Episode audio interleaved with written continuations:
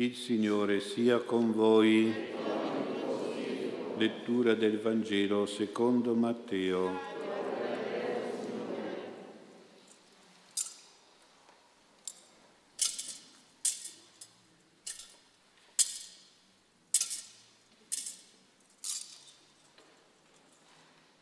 In quel tempo il Signore Gesù disse, il regno dei cieli è simile a un padrone di casa che uscì all'alba per prendere a giornata lavoratori per la sua vigna.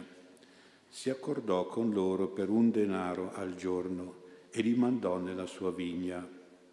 Uscito poi verso le nove del mattino, ne vide altri che stavano in piazza, disoccupati, e disse loro, andate anche voi nella vigna, quello che è giusto ve lo darò. Ed essi andarono. Uscì di nuovo verso mezzogiorno e verso le tre e fece altrettanto. Uscito ancora verso le cinque, ne vide altri che se ne stavano lì e disse loro, perché ve ne state qui tutto il giorno senza far niente? Gli risposero, perché nessuno ci ha presi a giornata. Ed egli disse loro, andate anche voi nella vigna. Quando fu sera, il padrone della vigna disse al suo fattore, chiami i lavoratori e da loro la paga incominciando dagli ultimi fino ai primi. Venuti quelli delle cinque del pomeriggio ricevettero ciascuno un denaro. Quando arrivarono i primi pensarono che avrebbero ricevuto di più, ma anche essi ricevettero ciascuno un denaro. Nel ritirarlo però mormoravano contro il padrone dicendo questi ultimi hanno lavorato un'ora soltanto e li hai trattati come noi che abbiamo sopportato il peso della giornata e il caldo. Ma il padrone rispondendo a uno di loro disse, Amico, io non ti faccio torto, non hai forse concordato con me per un denaro? Prendi il tuo e vattene. Ma io voglio dare anche a quest'ultimo quanto a te. Non posso fare delle mie cose quello che voglio? Oppure tu sei invidioso perché io sono buono? Così gli ultimi saranno primi e i primi ultimi. Parola del Signore.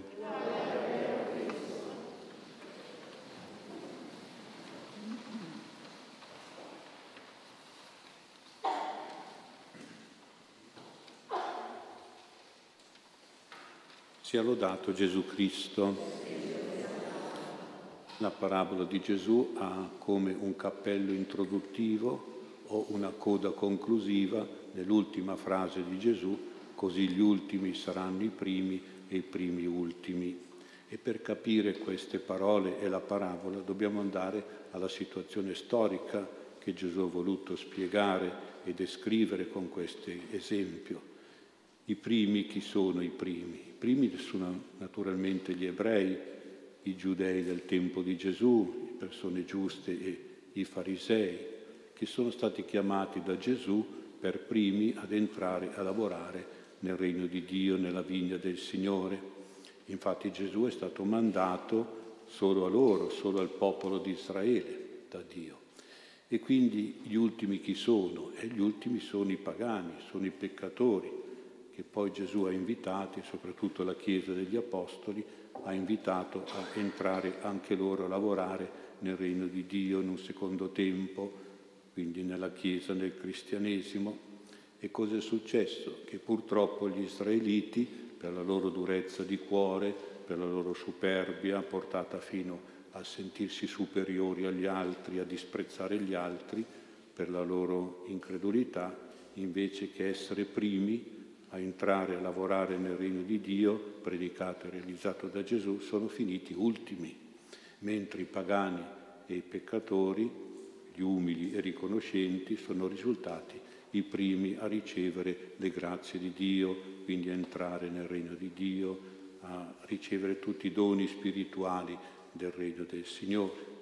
Ecco, al di là però di questa spiegazione storica che ha ricordato anche San Paolo nell'Epistola, che si è realizzata nei secoli fino ad oggi, ecco, possiamo tirare alcune considerazioni per noi, per la nostra fede, il nostro comportamento guardando al comportamento di Dio nella parabola. E allora la prima cosa che balza l'occhio, è il comportamento di Dio che è perfettamente giusto. Dio è perfettamente giusto, ce l'ha ricordato anche Isaia nella prima lettura. Dio raffigurato in quel padrone di casa, in quel proprietario della vigna che si comporta sempre con giustizia nei confronti dei primi lavoratori, dei braccianti della prima ora, dell'alba, sia quando li assume a lavorare, sia quando poi li paga. Tutto si svolge con giustizia ed equità secondo le leggi, le usanze di quel tempo che un operaio doveva guadagnare un denaro al giorno. Con loro Dio quindi prima discute, tratta su questa cifra, poi patuisce e si accorda per un denaro al giorno e poi pagando questo denaro Dio dice amico, questo è tuo per diritto, per giustizia, tu hai lavorato, abbiamo concordato così, io te lo do, questa giustizia è fatta, te ne puoi andare a casa. E quindi dobbiamo essere convinti e sicuri che Dio non manca mai di giustizia nel darci le sue grazie, le sue provvidenze, per darci le sue ricompense, quello che si può chiamare anche un salario di benedizione, di protezione per il lavoro che noi facciamo come cristiani, lavoro di preghiera, lavoro di opere buone, perché la preghiera è un lavoro, le opere buone sono un lavoro e poi sfruttano, fruttano queste belle ricompense di Dio, quel denaro che il Signore ci dà come sue grazie. Anche con gli altri cinque scaglioni di operai, le sue cinque uscite, nelle cinque ore di assunzione, Dio promette ti darò quello che è giusto, quello che ti spetta di diritto sul calcolo naturalmente delle ore che hai lavorato, il fattore, l'amministratore economico pagherà tutti, però pagherà tutti secondo le indicazioni del padrone. Allo stesso modo tutti un denaro. A qualunque ora hanno lavorato, tutti un denaro. Partendo dall'ultimi, dice il padrone, favorendo quindi gli ultimi, allora deve ricevere per primi il denaro. La giustizia di Dio comunque qui è fuori discussione, al di là di qualsiasi sofisma intellettuale o istintività emotiva, come uno che dice eh, ma non è giusto così, hanno ragione questi qui della prima ora. No, la giustizia di Dio è tale, è giusta, rimane tale quale risulta rispettata la giustizia sia quando viene negoziata, patuita dai primi, sia quando viene poi pagata e sborsata. Ecco il denaro, quello che era giusto, che si era stabilito. Cosa possiamo concludere noi per la nostra vita spirituale, per quanto riguarda la nostra relazione con Dio? Ecco, quando noi facciamo una preghiera, facciamo un voto per avere una grazia, in pratica noi idealmente cosa diciamo al Signore? Gli diciamo guarda Signore, io faccio questo, so, dico rosario tutti i giorni, faccio delle penitenze, do delle opere buone, faccio del bene, faccio un'offerta, mi impegno in questo lavoro, lavoro per te in questo modo, per il tuo regno e la tua gloria, però poi insomma avrei bisogno di questo, se mi puoi dare in cambio un cambio giusto, ecco perché ho lavorato mi dai il tuo aiuto, la tua grazia, questo dono di ricompensa giusta. Ecco, io penso che una cosa dobbiamo essere sicuri, che Dio è giusto, che Dio ci dà giustizia. Dobbiamo essere certi al 100% di questa cosa, che Dio ci ascolta e ci esaudisce, in un certo senso ci paga il nostro lavoro. Naturalmente la nostra intenzione deve essere una richiesta giusta e meritevole, ecco, e poi c'è comunque sempre una sproporzione tra il nostro lavoro per Dio e la grazia che il Signore ci concede perché la grazia del Signore è sempre di più del nostro dare a Lui. La parabola ci dice che Dio è sempre corretto e retto negli accordi, nelle intese che noi facciamo con Lui con la preghiera e nel salario e nella paga che Lui ci dà con le sue grazie. Lui non fa torto a nessuno, dice la parabola, dà a tutti paga e stipendio secondo giustizia e verità, lavoro e ricompensa. Io mi chiedo, ma come può non essere giusto un Dio che, come si dice nel catechismo, è un Dio che risponde con la correzione e la punizione, il regolamento di conti, risponde al grido di chi è oppresso, al grido di chi è derubato, e ci sono i peccati, i peccati sociali e sono quelli, per esempio, uno è quello dell'oppressione dei poveri, è un grave peccato sociale. Si può opprimere i poveri anche con leggi discriminatorie, anticostituzionali, ricattatorie, come succede oggi. E poi anche l'altro peccato sociale, la frode nella mercé degli operai, vuol dire la truffa, l'ingiustizia nel pagare gli operai. Questi sono peccati sociali molto gravi che richiedono la correzione di Dio, che non si fa queste cose, la punizione del Signore. Quindi in ogni nostra trattativa di preghiera e di grazie con Dio dobbiamo avere la fede assoluta che Lui è giustizia, giustizia infinita e perfetta, sia come salario di grazie, stipendio di grazie, diciamo, per il nostro impegno, il nostro apostolato, magari il nostro pregare, il nostro fare del volontariato, il nostro dare qualche bella testimonianza di vita cristiana. Questo è il primo punto. Nella seconda cosa da precisare nel comportamento di Dio c'è anche questo nella parabola, che Dio è perfettamente libero. Dobbiamo pensare sempre alla libertà di Dio.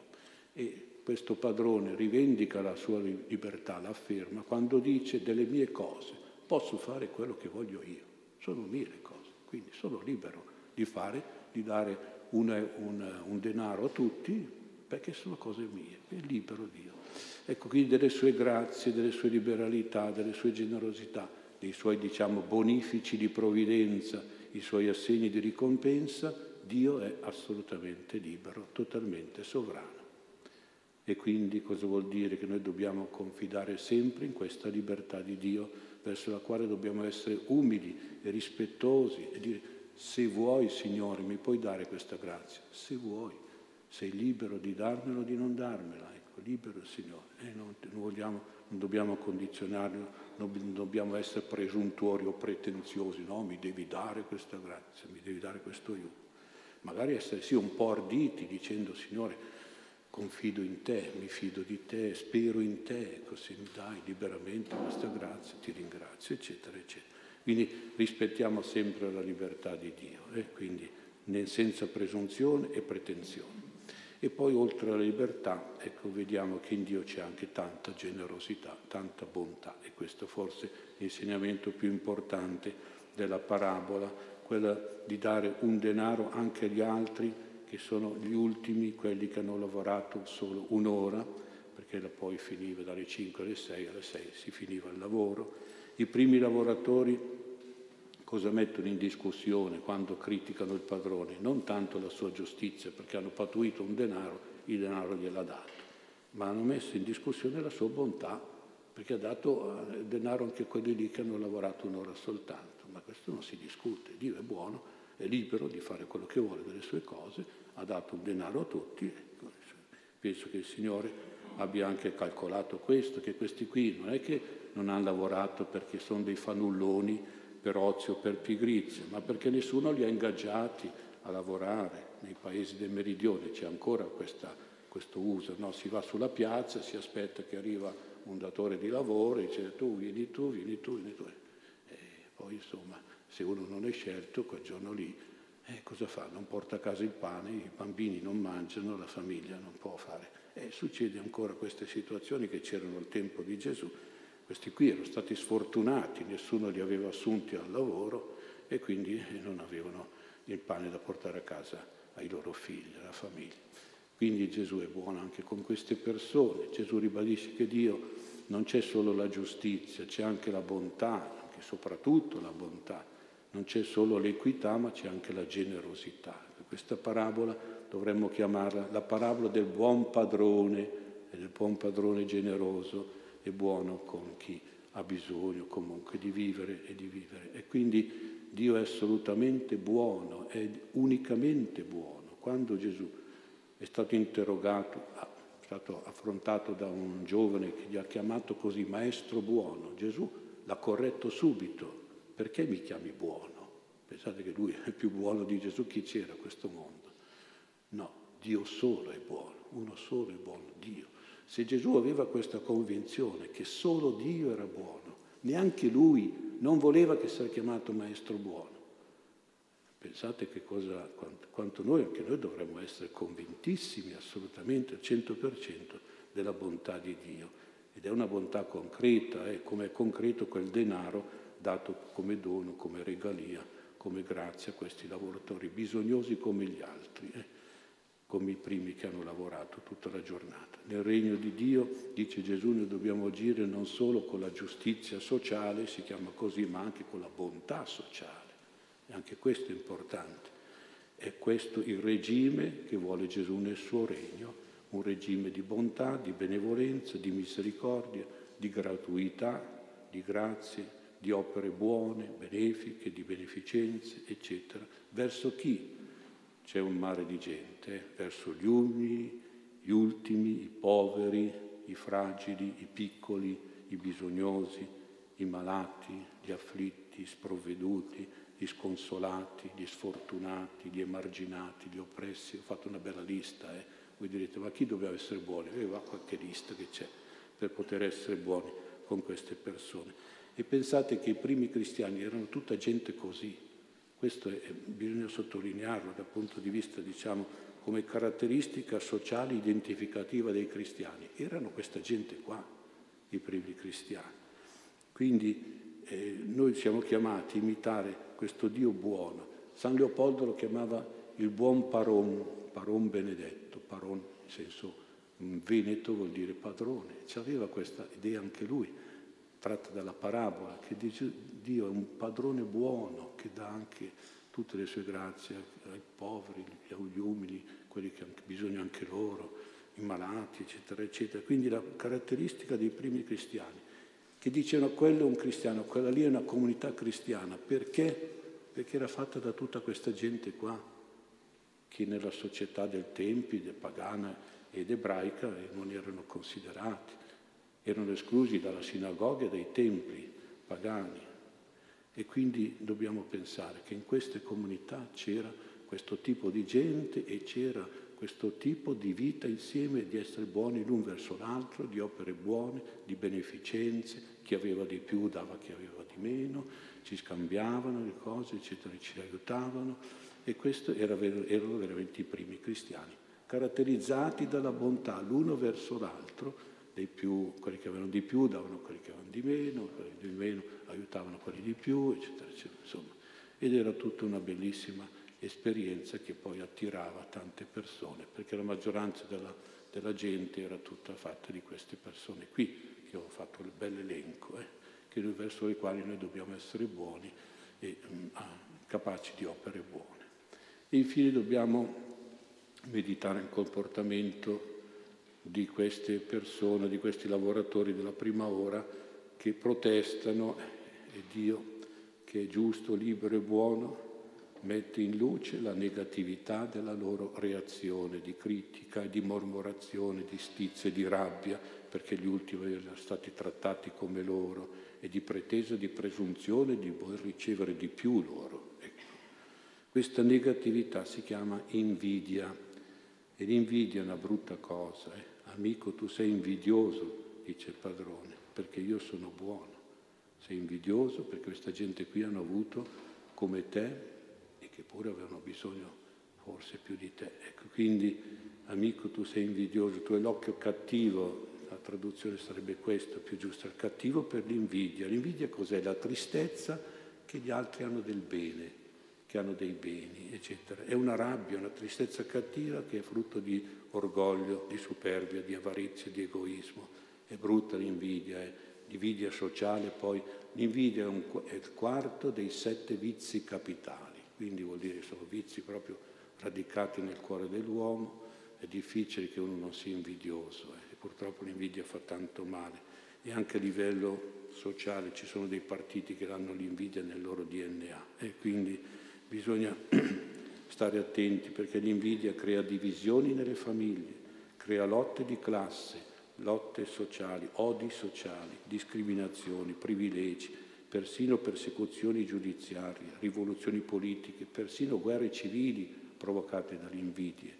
E quindi guardate che bisogna stare molto attenti. Dobbiamo tenerci lontano da questo occhio cattivo perché invidioso, da questo spirito di invidia maligna e malefica. E al contrario, come dobbiamo essere allora? Ma dobbiamo essere contenti. Se uno ha tanta salute, ma, ma sono contento che tu stai bene. Se uno ha tanti soldi, vabbè, sono contento che tu hai il tuo benessere, con la tua ricchezza, le tue cose. Sì. Eh, deve essere contenti, perché deve essere invidiosi dei beni degli altri? Quindi essere contenti, felici, gioire, congratularci di quel bene che Dio dà a qualcuno, poi a tutti, basta chiederglielo, insomma, se noi abbiamo fede, l'intelligenza, la provvidenza, la salute, il benessere, le forze, eccetera, eccetera. E quindi anche essere contenti per il bene che le persone realizzano con il loro lavoro, con tanta generosità e sacrificio, naturalmente pensando a se stessi, al loro bene, ma anche pensando a, al bene degli altri. Insomma, un datore di lavoro che fa lavorare tanti operai, eh, si tiene su tante famiglie, poi se lui ha la macchina più grossa dell'operaio è, è anche comprensibile, no? Cioè bisogna non essere invidiosi delle cose degli altri. Quando queste cose sono, questo bene uno lo mette a servizio, lo dona anche, lo fa partecipi anche le persone, in modo da poter vivere tutti un po' decorosamente, dignitosamente. Ecco, queste sono le cose che dobbiamo avere, insomma, vedere il bene che dà Dio a noi e agli altri, vederlo bene e ringraziare, non essere invece invidiosi se c'è un bene di più o di meno, se uno ha, l'altro non ha, eccetera così. Ecco, questi sono un po' gli insegnamenti che ci dà il Signore in una bella parabola, semplice, ma che rende tanto bene l'idea di un Dio giusto, di un Dio libero, di un Dio buono e generoso.